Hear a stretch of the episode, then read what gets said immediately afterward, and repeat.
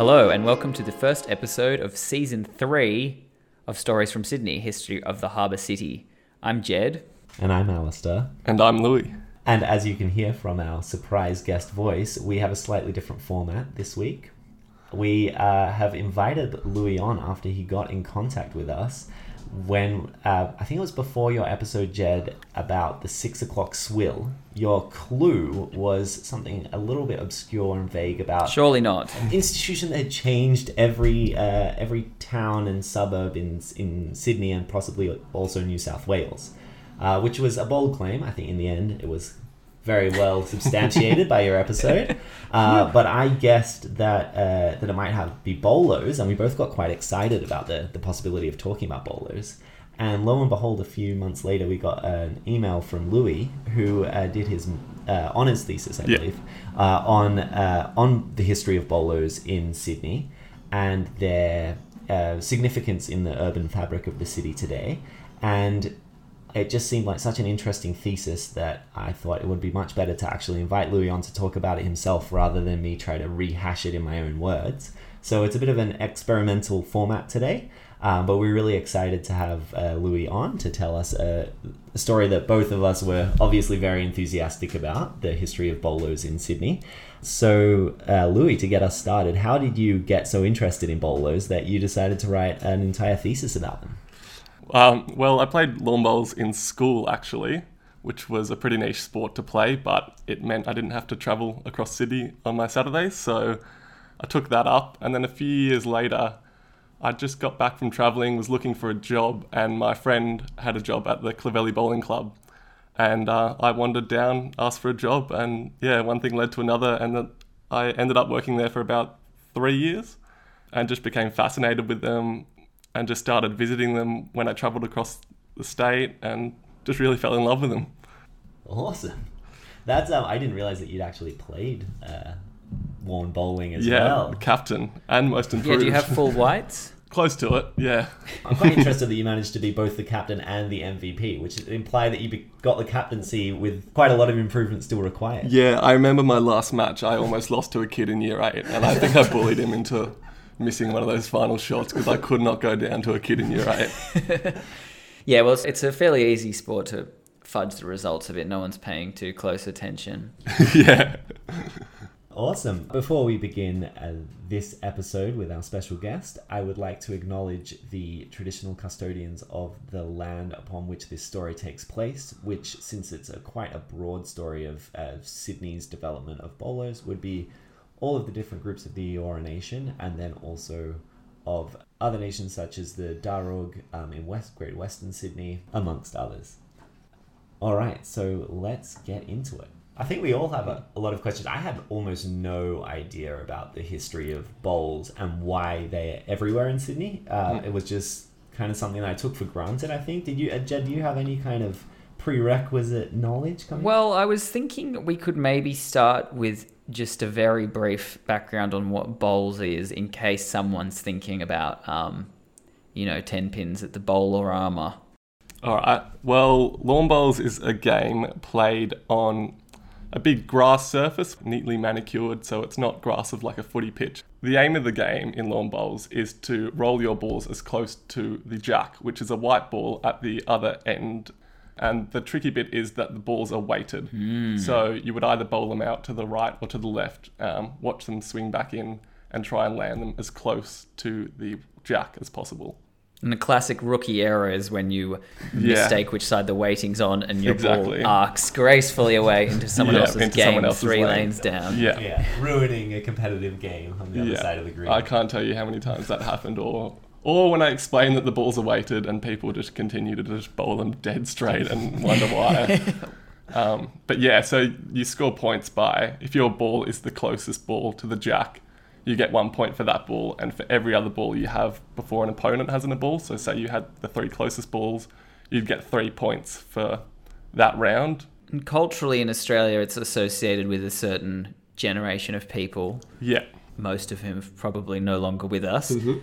So I think that my understanding of lawn bowls, anyway, from a from an urban geography point of view, is that there was this moment in history where it just went absolutely gangbusters, and it coincided with the development of I guess, the sort of more automobile centric suburbs. So we had all these new suburbs being built right when this sport was super popular.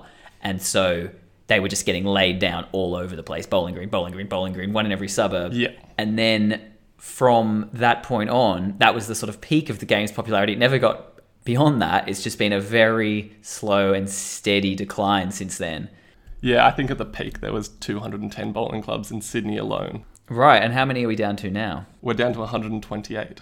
Okay, so we're still we're still doing we're still about fifty percent. I That's Yeah. probably a larger More than proportion than I would have thought. Yeah. although I do notice a lot of um, a lot of greens have repurposed or Yeah. bowling clubs have repurposed one green, so like say half of their bowling area yeah, into. that's one of their survival tactics is to just sell off a bit of land for a quick cash injection. Yeah, or make it a beer garden or something like that. Yeah, exactly. Yeah, it's you, like there's no sustainable way to operate like because greens are also so costly to maintain. Trying to maintain three greens for maybe 50 bowlers is just not sustainable. Clubs realised that they couldn't survive by themselves, so they would amalgamate membership with another club. Um, and sometimes that resulted in one club being sold off to developers or whatever, and then all the members going to that club. But sometimes they just one club saw an opportunity with another smaller club, so they would amalgamate and they would then run that smaller club. And so that's why today you've got some clubs such as East Leagues who own, I think, three bowling clubs. So it's Waverley Bowling Club, Kingswood Sports Club, and Berkeley Bowling Club.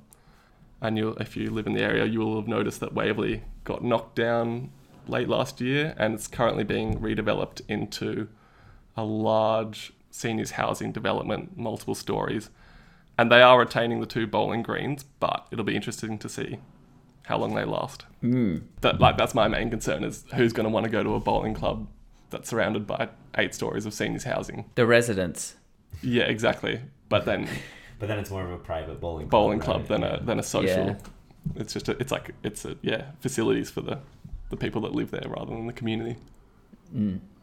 Yeah, so this is all really fascinating. Um, and obviously, you have a very keen audience here, uh, very interested in the bowling clubs. Yeah. Um, but there's, uh, I think, something that I've always wondered, and I imagine you might have too, uh, Jed, is it seems like the kind of quintessentially British sport in a way, like especially with the lawns Mm. that are perfectly manicured and the, the wearing the whites and Yeah. very, very British in that way. But I, I don't know anything about the history of bowls or how and why it got to Australia or, and why it's so popular here. And so uh, I was wondering if you could kind of take us back and how how did uh, people come to play this quaint game with balls that are weighted more on one side of the than the other and uh, and uh, manicured greens. Okay, yeah, sure. So I'll actually take you even further back than England. I'll take you back to 3200 BC. Excellent. So, the first recorded bowls related sport is thought to be a game played by the ancient Egyptians. Uh, two people, one with a small ball and one with a large ball, would stand at either end of a lane, which had a hole in the middle. The person with the smaller ball would aim to get their ball in the hole, while the person with the larger ball tried to block that ball. And I'm just guessing they took it in turns till someone got it in the hole. I'm, I'm not too sure. Um, but in the following centuries, ball games were invented across the world, um, many of which are still popular today, including bocce for the Italians. So this is similar to bowls, but the balls aren't weighted, so they roll straight. Right. Um, Are they bull- kind of metal often, like silvery coloured? Or- that's, I think, boules or petanque, Oh, which is the French game. They're very similar. So, so lots of cultures have their own version. Yeah, and these ones are the balls are lobbed rather than rolled. Yeah. I okay. believe. I'm not sure if there's a difference between boules and petanque. I don't want to offend anyone, but Yeah. It's- no, there's yeah. definitely one where they where they throw it. that's definitely kind of yeah. Like it doesn't even really bounce. It it just, just goes dunk, dunk, yeah. They play that on like grass or on dirt. Yeah, Yeah. that's definitely boules. okay. Um, That's your more casual picnic game. Exactly, yeah. They do, there's like different variations across the world. Like I was in Malta and they were playing a similar one where they were standing in like a hula hoop and throwing it Oh yeah. on like this big dirt, like arena almost. They had like seating around it. Um, Oh, So there's different variations, I'm sure, across the world similar. right, because it's a sim- a simple concept. But Yeah, Yeah, you can do Just a lot with it. get the ball close to the other ball. Like. But the, the first game of lawn bowls, as we know it today, was played in England during the early part of the 12th century, and the first proper bowling green was laid in 1299 at a club bluntly named Southampton Old Bowling Green. It's a good name for Yeah, it. and that club is actually still active today. Ah, classic England. hmm Uh, the sport grew in popularity throughout the 14th century and was enjoyed by people of all classes. However, this was a worry for the king as he believed the practice of archery was being neglected for bowls, which would ultimately impact their military power. So, as a result, laws were introduced banning the game for common people in 1361 and upheld until 1845. Wow. Yeah, so quite a long Okay. time. So, at the kind of arrival of the first fleet in the early years of the colony, actually for quite a while, Mm. that would have been a sport that technically in England was not available to common people. No, during this time, it was only played by noble noble men and noble women and members of the monarchy, including King Henry III, Queen Victoria, and Anne Boleyn Boleyn. So named because Yeah. of her affinity for the game. So, was that? I mean, I imagine it'd be quite hard to up, uphold a law like that because it's like anyone can get their hands on a round thing and throw it near another round thing. But uh, Yeah, I think the tricky thing was that they just didn't have the facilities such as the bowling greens to play it on, so they weren't given access to. That's probably why the game requires such pretentiously neat grass. I think they were right? primarily built in the estates Right. of those noble men and noble women, and so the common people just couldn't play it. Meanwhile, the French got rid of the monarchy and they just use any old patch of dirt. Mm, just throw a couple rocks together. It says a lot about your uh, your culture, doesn't it? How you play bowls. Yeah. Okay. Interesting. So, because I think I might have read somewhere that like Windsor Castle might have a couple of bowling greens or something like that. Do they, so is that still the case? That I wouldn't be surprised. Yeah, there would def- it was definitely a game in England played by that the elite. yeah, fascinating. So, mid 19th century, hmm they opened it back up to the commoners. Was there a huge rush on, on bowls shops at that point in time? or people were kind of not interested anymore, they preferred archery. Um, well, it certainly took off in Australia. I didn't. I kind of gave up looking on England. I know it's not as big in England just because of the weather. I think is the main reason. You'd spend most of your time sitting in drizzle. I Um, actually, uh, I asked my because it was Christmas time Mm. uh, recently. I was in contact with my English relatives, and I asked them about bowls. Mm. And they, there are definitely bowling greens there. Uh, they definitely have the same perception that it's kind of generally older people who are playing it. Yeah. Um, but they definitely do seem to have greens. But I, I don't have the feeling that there's quite as many here. It really does seem like they're Yeah. everywhere. Yeah, I'm not too sure how much it took off after that. I kind of just focused on Australia from 1845 onwards. But right, okay. But w- was it the same in Australia that until 1845 it was kind of not allowed, or I'm not sure because the first bowling green wasn't laid in Australia until 1845. Ah, okay, so but that could be no a reason why? coincidence. Yeah, could be. Okay. So, it was in- immediate. As soon as it was legal, Yeah, bang, we got a looks like green. literally. Yeah. Wow. and where was this one? So, oh, do you want me to? I'll come back to it. Oh, yeah, Um, yeah. Have you got some more intermediate yeah, just- history to come in? I think. Have you guys seen Crackerjack?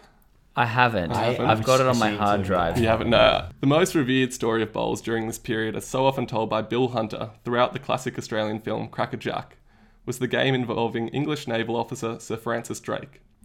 On July 18, 1588, Drake was playing a game of bowls in Plymouth when he was informed the Spanish Armada were approaching. He famously responded, We still have time to finish the game, and thrash the Spaniards too. And he did indeed defeat the Armada, and as for the game of bowls, the result is unknown. But according to Hunter, he won the game and the battle at sea too, because the great Sir Francis Drake didn't know the meaning of the word defeat. Uh, so uh, it's funny that you mentioned this Francis Drake story because that was the only other thing that my relatives could tell me is that one of them was like, "Oh, I know a story about Francis Drake that he was playing it," and then apparently, then my uh, my uncle Hmm. uh, poo pooed that story, saying that it was just an urban myth. But I like to think that it was true. Well, that's what Bill Hunter says throughout the movie as well. So it's a running trope in the movie. This story, he he kind of Yeah, throughout the movie. Yeah, I should have done my homework and watched the movie. it's it's one of the best. I, I definitely will Yeah. after this. Um, so fortunately, the aforementioned ban on bowls never applied to Scotland, where the popularity of the game grew over the years. Oh, Uh, it was the Scots who developed the game, establishing rules, codes of law, and playing attire. yeah, interesting. I actually, also in preparation for this episode, did a tiny bit of research on America. I don't know whether you were interested No. Because when I was living in America, Yeah. definitely a noticeable lack of bowling greens. they did have them, Mm. again, the same kind of thing, a very prestigious upper class sport. Uh, Washington and um, Thomas Jefferson had a, a bowling green like any kind of well-to-do person would have in the time. Yeah. But upon the revolution, it was seen as like too quintessentially British. And so they were removed from all of those uh, kind of slave owning, huge estate, um, wealthy people's manors. And they really kind of just never never came back. They were shunned as an English sport. And that's, I, I guess, partly maybe why tenpin bowling is uh, such a popular thing in America. Yeah. Um, so I've broken the next 175 years into five periods just to help break down. Mm-hmm.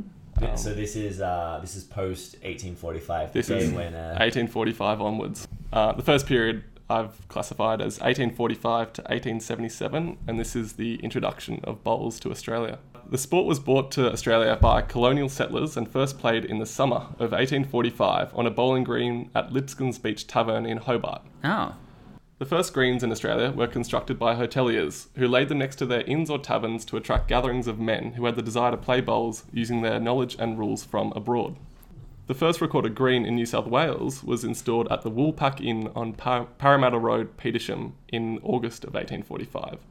So that's located, I'm not sure if you know where the Salvos is on Parramatta Road, kind of near like Drummond Golf. We're talking near the light rail stop, Taverners Hill. It's more towards, is it Johnson Street? Uh huh. Yep. Yeah, that kind of area. It's where the King Living Furniture is. It was there. Yep. No, I know that spot. So there was a pub there, no longer with us, that was home to the state's first bowling green In New South Wales. Yeah. Yeah, Yep. the States first. Yeah. colony. Sorry. Yeah. got you on a technicality there. Mm-hmm. Um, also in 1845, another green was laid at the Boundary Stone Inn, which was located at the southeastern corner of Bourke and Cleveland Streets. Mm-hmm. There's a kebab shop near there, isn't there? There is Yeah, I think that's on the corner. What's the name of that? I think there's also a pub there.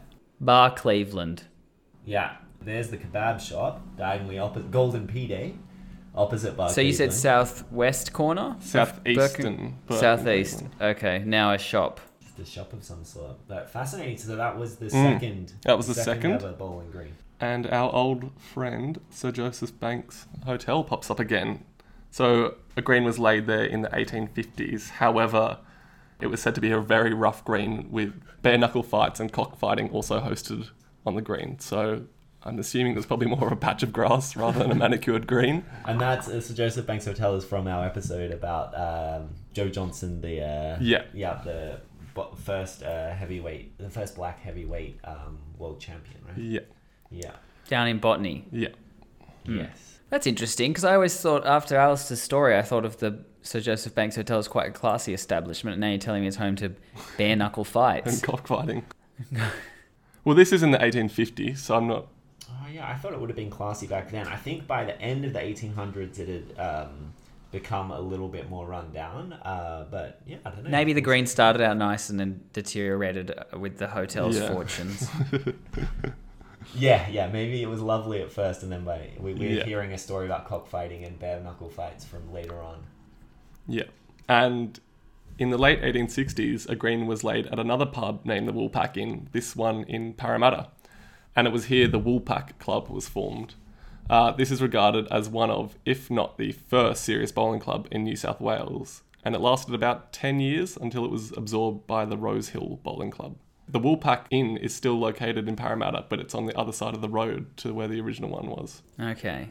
And what about our oldest surviving green? Um, there's one more one that hasn't didn't survive, but it's a pretty important one. The Annandale Bowling Club in 1878. Uh, this club was established by John Young, who was a pretty big figure in Sydney at the time.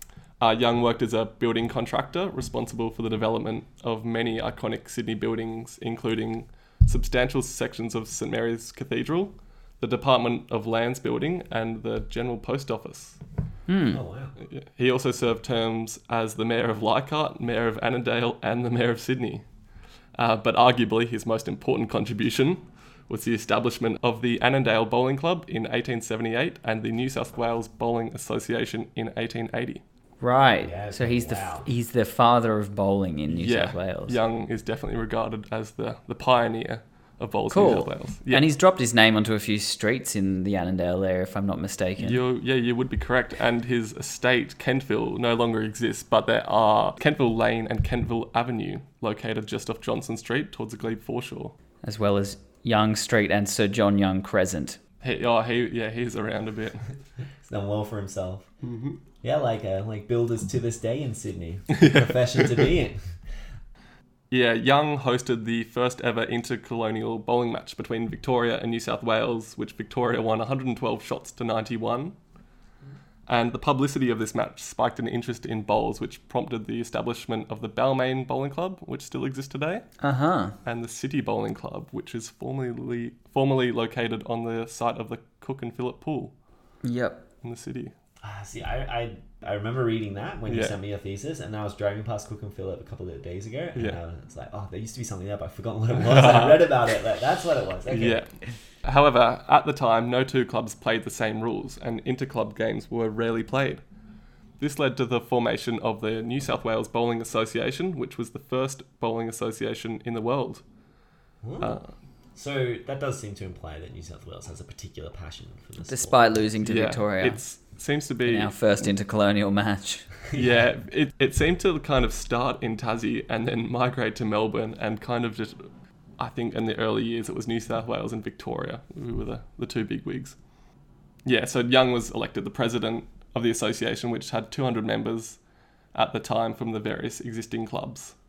So the second period, which I'll talk about, is from 1878 to 1913, and this is the formation of the first clubs in Sydney. As the popularity of the sport grew, bowlers sought to establish clubs in their local area. This was made easier by the fact many bowlers at the time had influential roles in society with connections to or positions within local government. Uh, this was the case for the Randwick Bowling Club, established in 1894 by Alderman Harry Francis, the Mayor of Randwick and a keen bowler. Francis was successful in securing a 15 year lease for the site from the state government for an annual rent of £45. I imagine it was quite a good deal, given Yeah. that he was a. The, the mayor. Yeah. Bowlers also established several other clubs on public parkland from which a pocket would be gifted or leased, sometimes contentiously. For example, the City Bowling Club's grounds were secured on a rent free lease from the trustees of Hyde, Cook, and Phillip Parks. Clubs continued to establish themselves across the city, and by 1913 there were 23 active clubs in Sydney.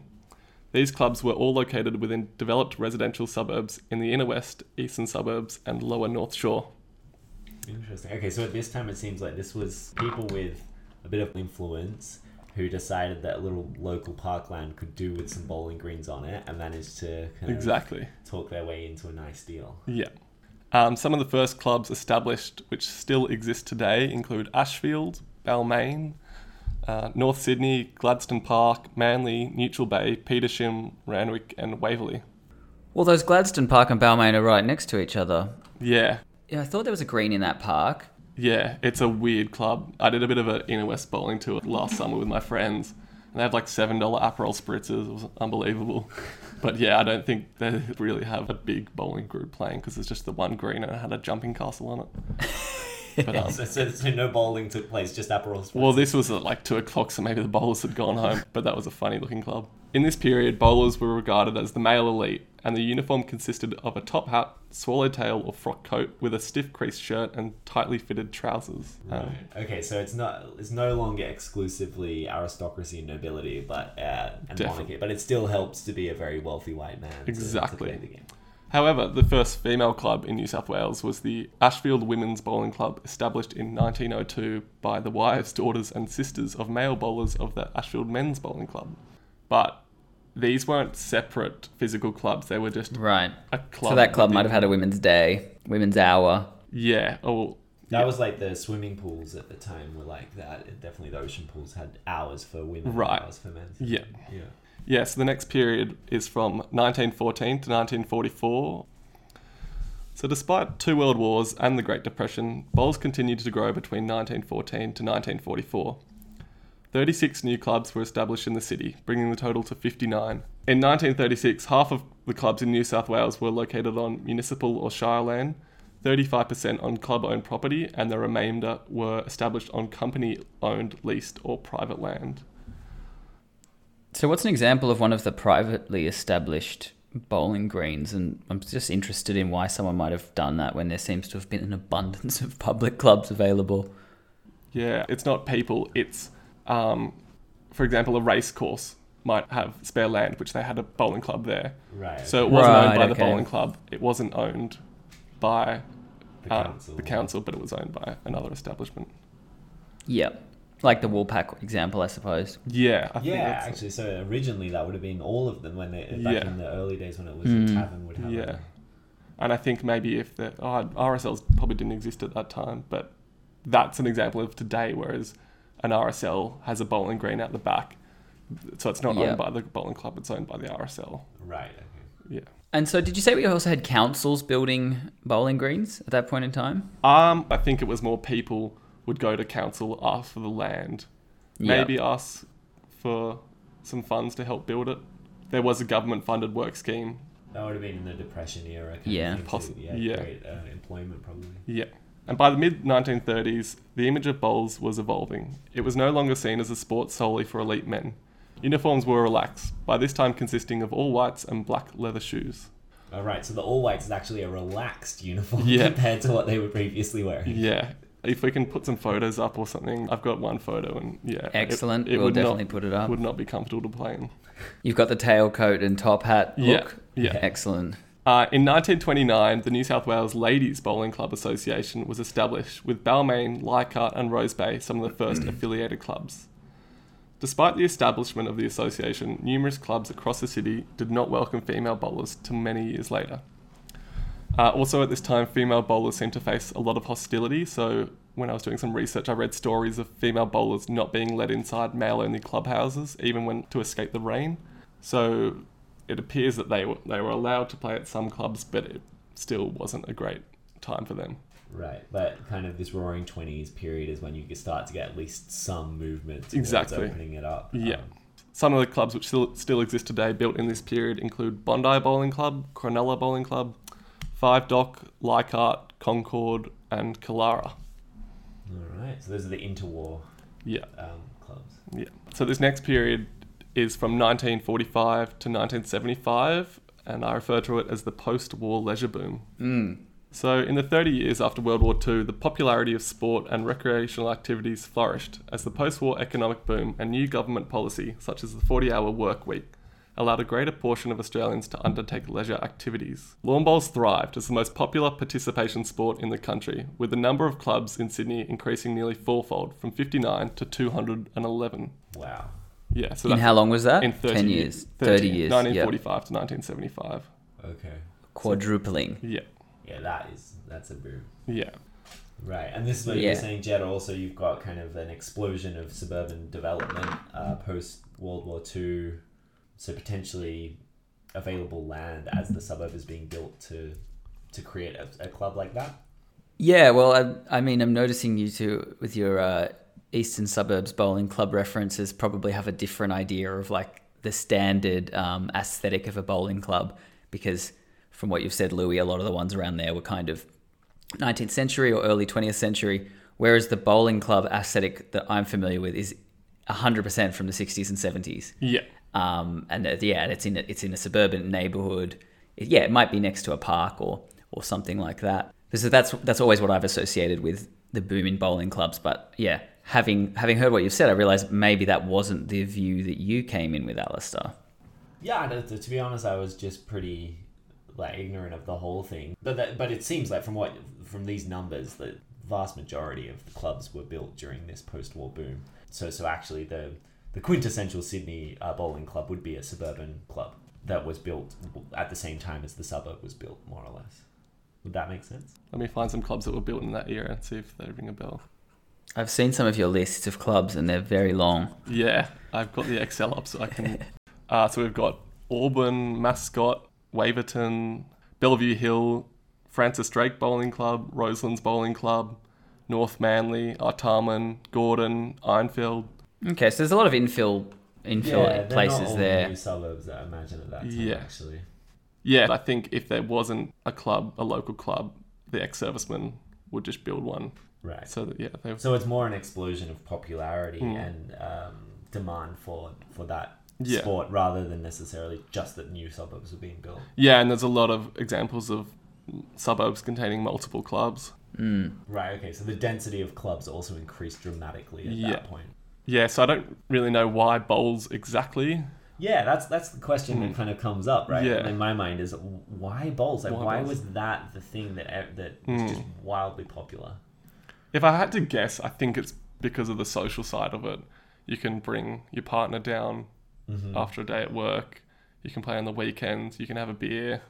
Mm-hmm. It's not just a physical sport. Yeah, the physical barrier to entry is extremely low, which might have helped, which is obviously why it's popular with predominantly old people, but also might have helped in a return serviceman context. Mm, It's not exclusionary against people who are, yeah, you know, in a wheelchair or whatever. and I think they would have been encouraged to join a group or a club for the social aspect of it. Mm-hmm.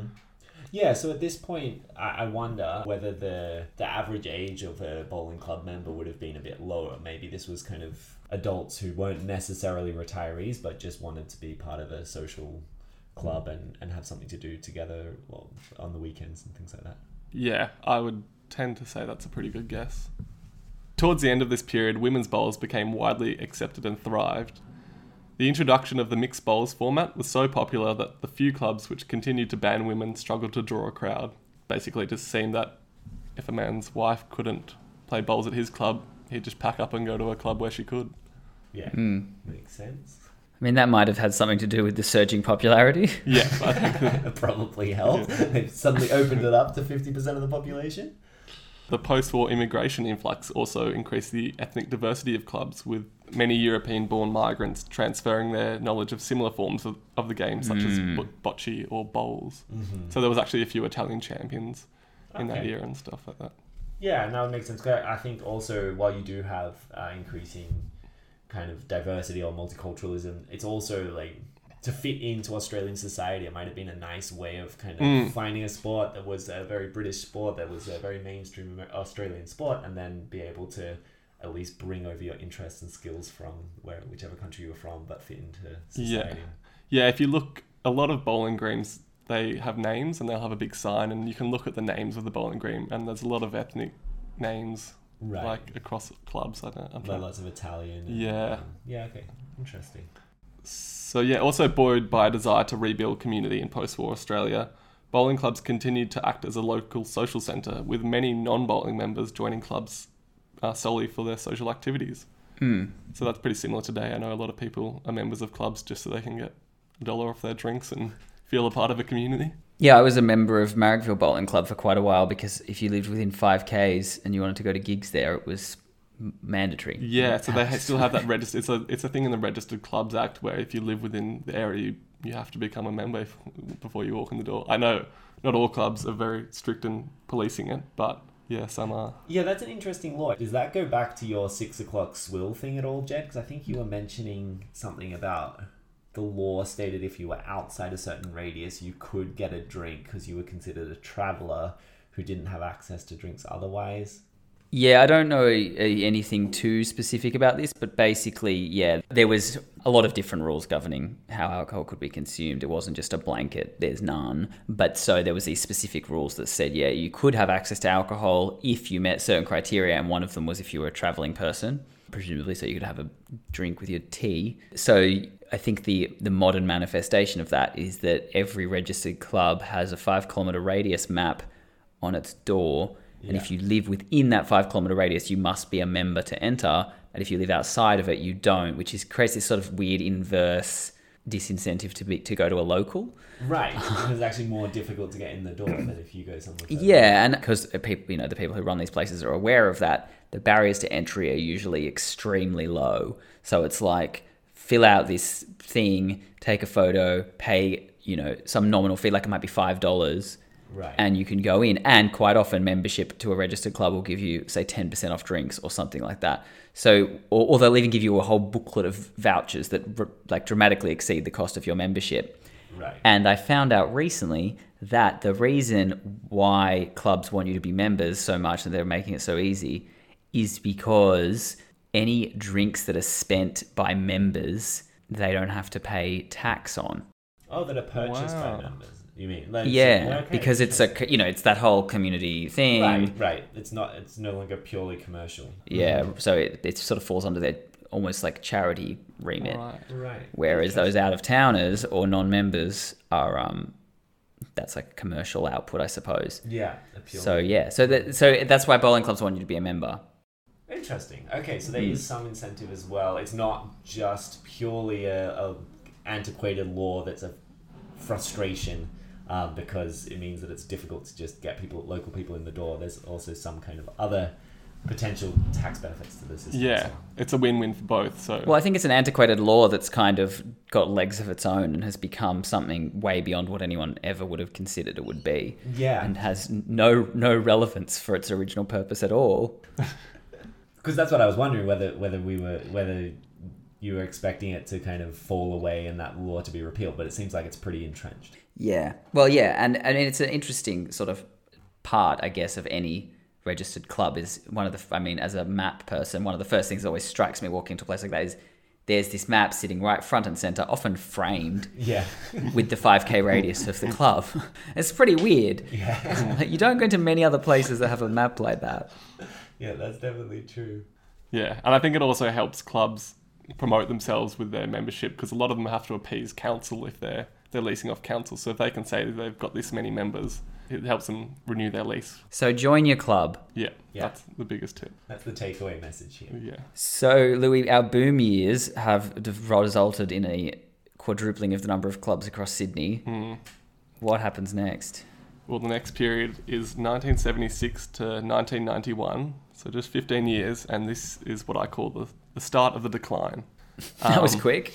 Yeah, it, did- it, it, it didn't take long. The stagnation. Yeah. So after the boom, clubs continued to thrive, but um, from the early 80s, the decline in the popularity of the game became apparent. Despite the continued suburbanisation of the city, clubs were no longer established in new residential areas. In the 15 years after 1975, only two new clubs were established, and four, including Parramatta and Bellevue Hill, were closed. On top of closing clubs, membership numbers were also dropping significantly at many clubs across the city. I read some articles of clubs which are closing down, and they had presidents and staff blaming things on the like of increasing popularity of RSL and sporting clubs, which offered entertainment and facilities that the local bowling club couldn't match. The costs of running a club, so particularly the upkeep of bowling greens, which is quite a hefty cost because clubs have to employ one or two full-time greenkeepers Yeah. Okay, and also the water, uh, things like that. So w- they're costs that an RSL or sporting club wouldn't have to pay. Mm-hmm. Uh, the number of clubs located in proximity to one another was it was just no longer sustainable to have this many clubs. Yeah, it seems like a classic overreach or whatever Yeah. you call it. You have a boom that's unsustainable. Yeah. And my personal favourite is the introduction of random breath testing. So, the former treasurer of the Lane Cove RSL Bowling Club, Harry Mounter, stated in an article Because of the breath tests, all our big drinkers and poker machine players are down. Mm. And the former president of the Parramatta Bowling Club also blamed RBT for a loss of income. Yeah, no, it had a huge effect in reshaping the sort of drinking landscape of the state. That's for sure. Right. Okay. So moving more towards drinking at home then, because otherwise you're going to struggle to get home. Is that the idea? Yeah, well, you couldn't you couldn't go to the bowlo anymore because I mean I think the thing to keep in mind here is that this is a point in time when people get around as now as with now people predominantly get around Sydney in a car. Hmm. Yeah. But it was a time when no one had ever really thought that you had a great deal of responsibility about, you know, not drink driving. So once it became not a viable way to get around anymore, you know, it had a huge effect on on licensed venues. And I guess we don't really think about that too much today because we've grown up with it. Um, but yeah, it it had a huge effect because venues just relied on on that, and especially these places aren't accessible for like transport. They didn't have shuttles; that wasn't a thing yet. So they didn't have courtesy buses back then? Took them a few years to figure it out. Eh? Yeah. Maybe the, the membership numbers just weren't sustainable to have one, whereas those big RSLs could kind of afford to just have a bus on hand to ship their patrons. Uh, I guess it's this other thing of like the concentration of um, the, all this stuff costs money to run. You Mm. know, the greens, the bus, the whole thing. Yeah. Um, so it's easier for a few bigger clubs to pr- provide that service. Yeah, so from the late 80s, bowling associations began devising strategies to retain their diminishing membership. Some of these strategies included uniform relaxation again, this time allowing colours for both the men and women, and no pants. Optional pants. Also, some clubs started selling off a green to developers for a quick cash injection. So that's why you might see clubs such as Balmain as some townhouses right on top of it, and that's because it was sold off in the early 90s. Okay. Actually, interestingly, uh, on that note, we were looking for a preschool for my elder daughter, Yeah. and Bronte Bowling Club, I think it Exactly. is, has has a preschool on, on one of the old greens. So it's kind of like a, pre- a preschool setup and then the bowling club Yeah. right next door. Um, so yeah, lots of kind of creative uses. You can kind of property. pick them if you just kind of see a square lot with some building on it next to a bowling club, you can take a guess. And so the last period is from 1992 to late 2020 when I finished my thesis, and this is basically the continuation of the decline. Uh, the decline in popularity of bowls continued throughout the 90s. The Paddington Bowling Club's membership fell from 500 in 1992 to just 130 by 1997. Many clubs now fighting for survival were for- forced to evolve. So Barefoot Bowls reformed clubs' economic strategies, placing a much greater focus on generating income through social bowlers. Many, including the Paddington Bowling Club, reinvented themselves as hip social clubs with live music and food.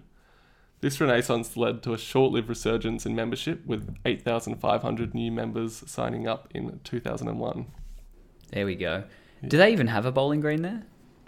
Paddington, Yeah. They closed. There's a journalist called Wendy Bacon. and She wrote a thing on it, which I can link you because it's just really interesting to read. Yeah. Basically, a former wallaby and a town planner, a corrupt town planner, came together, inserted themselves in the club, elected themselves as president. Basically, they had a plan from the start to buy the land. Then I'm not sure what happened in the intervening years, but next thing it was sold to some another developer and it was being used by Arnold Schwarzenegger's former trainer who was living there. And literally yesterday, I saw an article about how it's being returned to the local Aboriginal Land Council. Oh wow. Yeah. Cool. Yeah, but despite the best efforts of many clubs, 80 have closed in the past 30 years in Sydney alone. So some of these include Waverton, Hornsby, Paddington, Brighton Sands, Kensington, and Camperdown.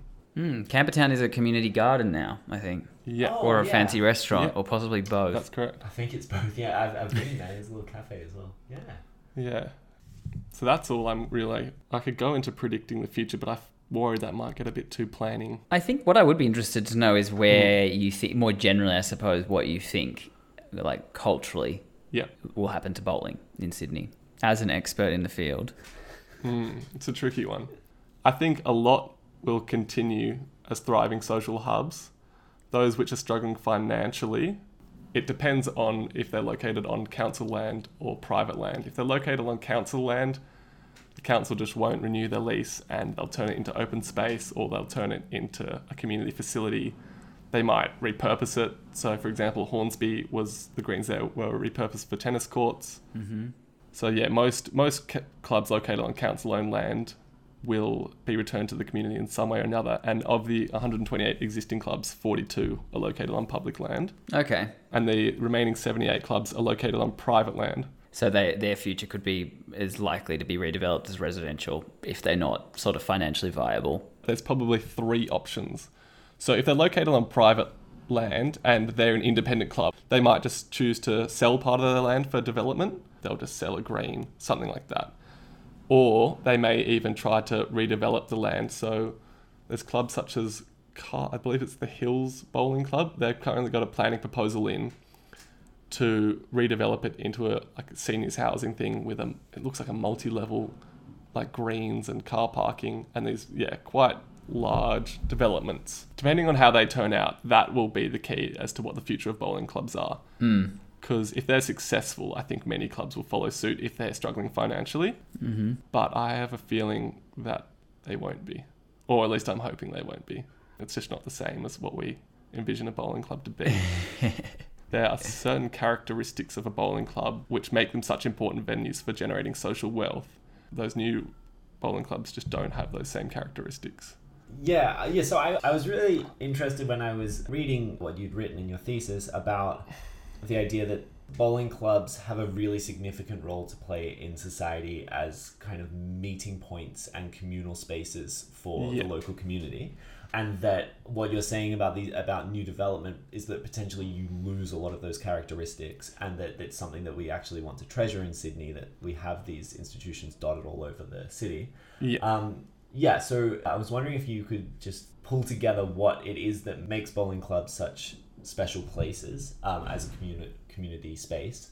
Because I think even in, in the kind of wake of coronavirus, I was reading quite a few articles around the same time that I was reading what you'd written about the the significance of these like third places that aren't your house or your work, but they're another place that you go to meet up with people and spend time together, and that that's what people have been missing so much during coronavirus when they're not able to do anything but be in their houses or potentially their work sites, and that perhaps this could be a time when we realize just how significant and important places like bowlos are.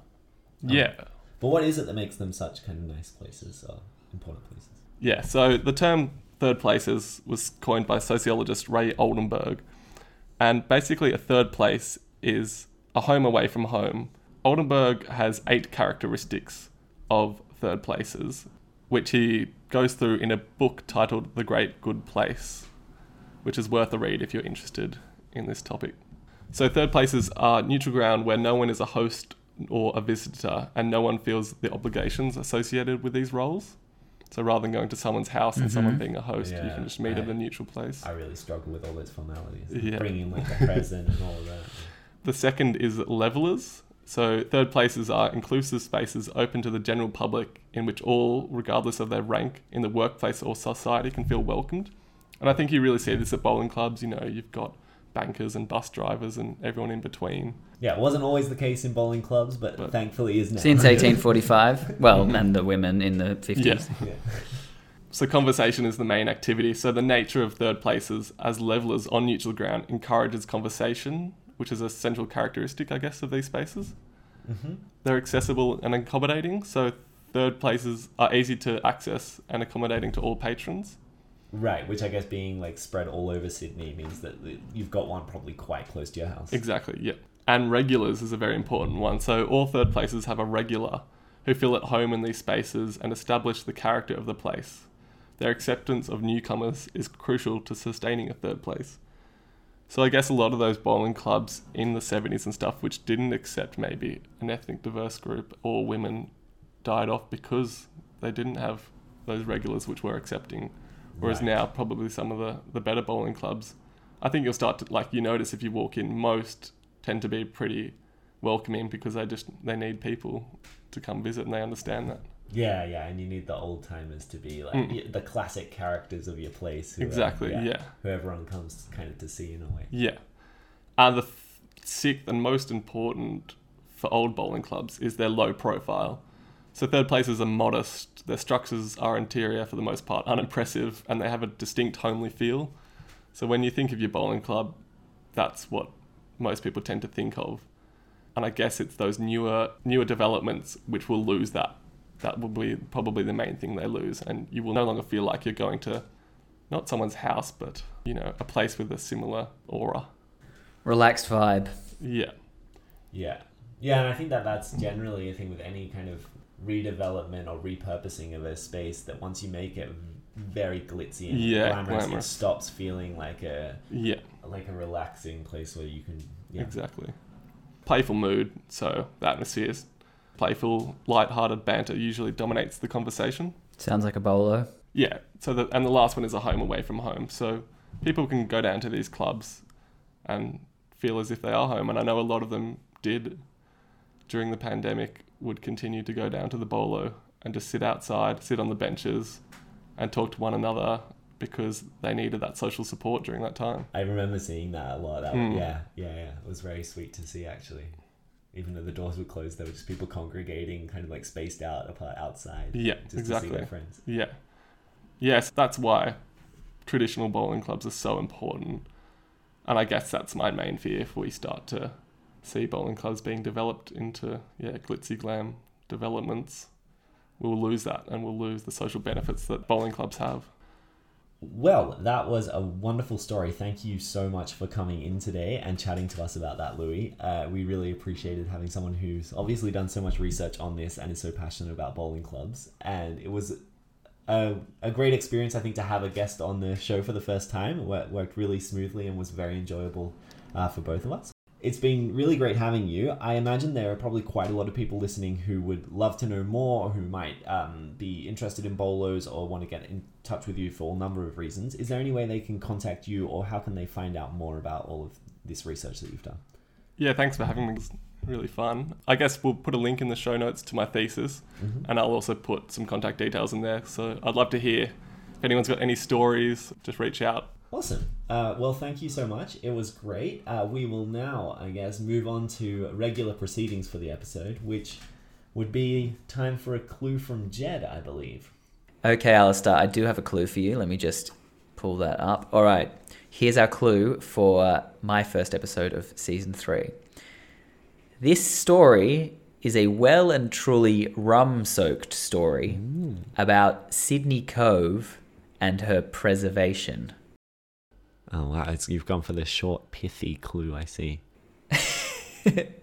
In the genre of clues that we're starting to develop, yes, I have. Yeah, I like it. It's got a lot packed in there. Okay, so it's It does. it's got rum soaked, preservation of Sydney. You're going to Cove. need the full two weeks to decipher this one, I reckon. Yeah. So, sorry, can you give give it again? It was you rum. can hear it again. This story is a well and truly rum soaked story about Sydney Cove and her preservation. Okay. Um, nah, I, I currently have no idea at all. I was thinking maybe it could have something to do with the rocks and the green bans and the fight for the preservation of the rocks. That's Mm-hmm. um, that's A few hundred years off the usual uh, rum Sydney period. yeah. I don't know that the rum doesn't come in there, so that's the second half of it. The only thing I thoughts I have there, and then in terms of being rum soaked, but why were they trying to preserve? Hmm. Hmm. Something to ponder, perhaps. You said you had a couple of maritime episodes and some that weren't about Sydney, but this one seems to be fair and square about Sydney. We'll have to wait and see. Can't make any promises there. I'm very much looking forward to that, as I'm sure all of our listeners are. In the meantime, while you're waiting for our next episode, please feel free to get in touch with us at storiesfromsydney at gmail.com. Uh, you can also follow us on Instagram at Stories from Sydney. And if you enjoyed the podcast, please uh, continue to tell your friends about it, that season three is well underway. And also subscribe. And if you have the time and inclination, please feel free to leave a review or a star rating, because that definitely helps us to reach more people out there who might be interested in the history of Sydney. See you next time for my story from Sydney.